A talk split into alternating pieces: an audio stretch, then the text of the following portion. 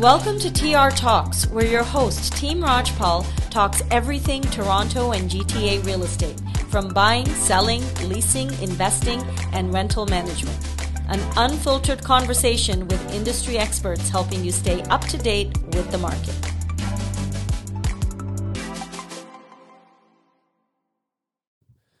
Hello, everybody. My name is Nicholas Ip. I'm with Team Rajpal, a sales representative here. Today is a great day, and I'm hosting. Um, and I have with me Geeta, and we're going to be talking about the condo market report of Q4 from Treb. That is right. Hello, Nick.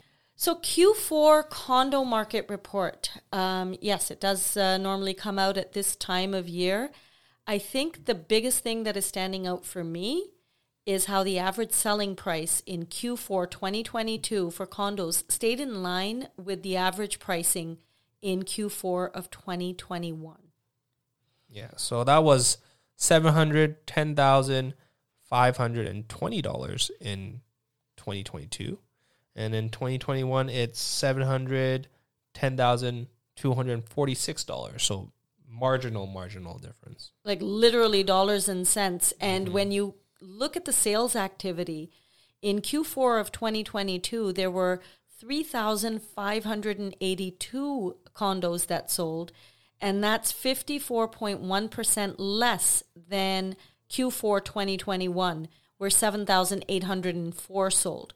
And so when we look at that and we look at the average price point staying the same, it, you know, it really does show that this is that market segment which continues to be the most affordable, obviously being the, you know the, the smallest uh, home type that is being offered, but also that despite you know the sales dropping, sellers like you were saying to me earlier, sellers are holding on their price point, and the buyers that are coming in to buy are a seeing the value, but they are serious and qualified and motivated and they can't be sitting on the sidelines waiting and watching. Yeah, despite that 54% drop um, in in sales activity, yeah, the prices have relatively stayed the same.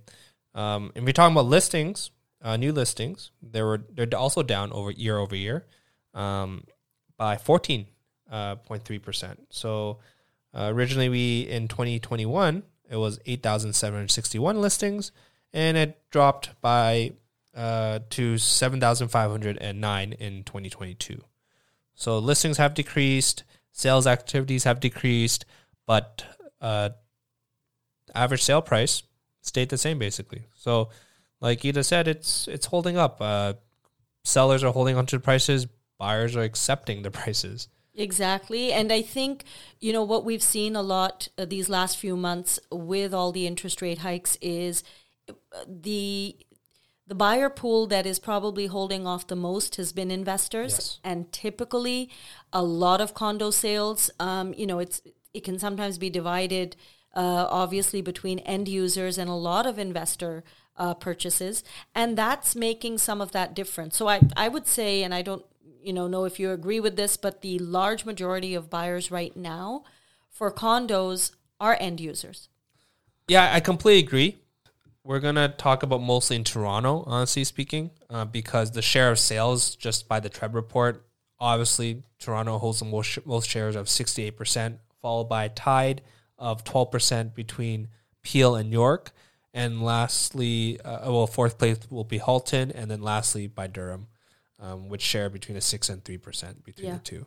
And, and just looking before I know you want to go into the um, bedroom types and you know where we've seen most of the sales, but I think it's really interesting to note that of all these regions, so we did have 2,427 of the 3,582 sales concentrated in Toronto, which is no surprise at all. I mean, take a look at you know the downtown core.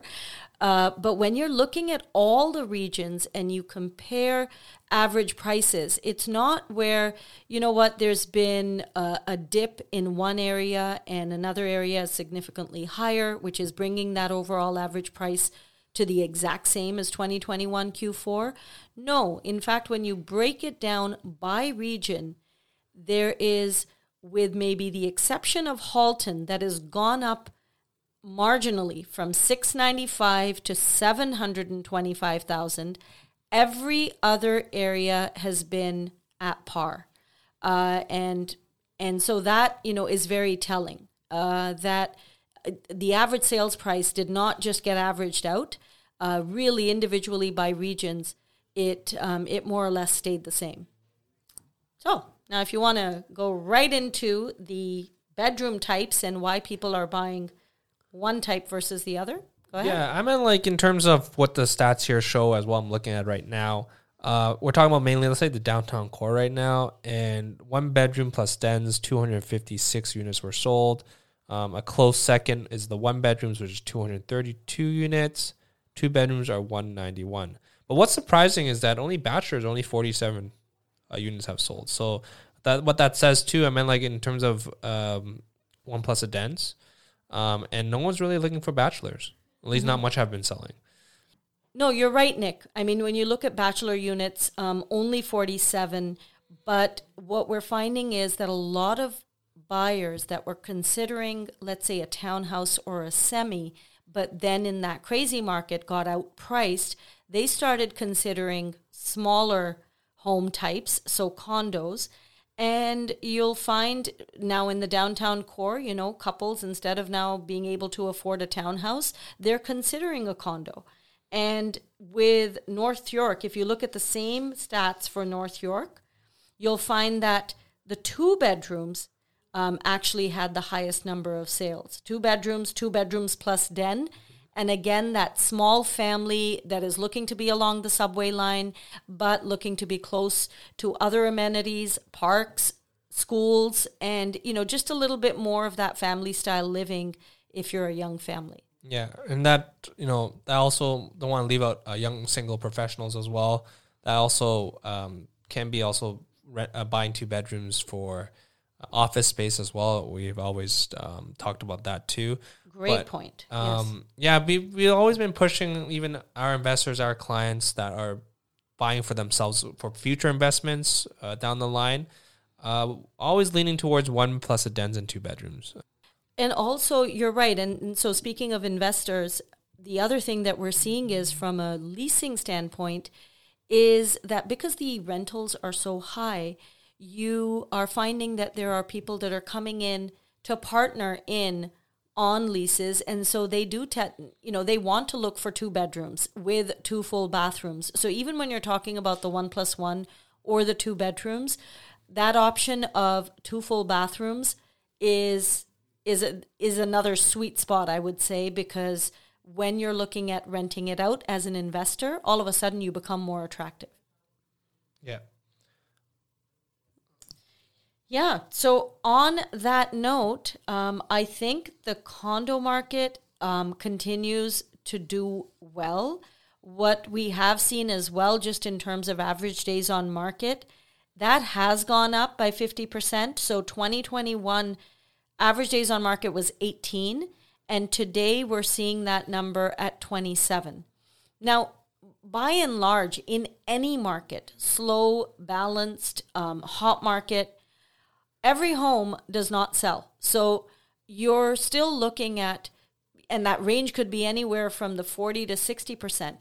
But 40 to 60% of the homes will sell. So there will always be that, um, that group of homes that is not going to sell and it comes to, back down to the same thing that we talk about to all of our clients which is pricing presentation and marketing of the home so let's keep that in mind i mean even with where the condo market is right now the fact that the interest rates um, uh, there's little to no likelihood of those going up um, any further because we've been told that there is a pause, um, which is great. In, inflation is down. We're looking at it, it was at 6.3% December 2022. Um, so now I think this is the time where we can just say that if you're considering looking into the condo market, there's a lot of options. There are still options out there, but don't think that you know you're looking to get a great deal um, you know, you may not see a lot of those deals because this is a market segment that is holding its price point. Yeah, I just want to uh, read a quote here by uh, Paul Baron, who is the president of TREB. Um, he said, While condo market conditions have become more balanced over the past year, there has been enough demand re- relative to the supply to support selling prices. On average, the condo market segment is the most affordable. Therefore, it makes sense that we didn't see the same type of price adjustments in the face of higher borrowing costs compared to other more expensive segments like detached homes. So I think, yeah, I completely agree with him. Uh, in terms of the lower price points, it has always stayed stable, um, even in, in this market. The ones that took a little more of a hit are the more higher expense uh, expensive homes. We did mention a little bit this in our previous uh, podcasts before, but uh, yeah, completely agree um, with this uh, with with his uh, statement here.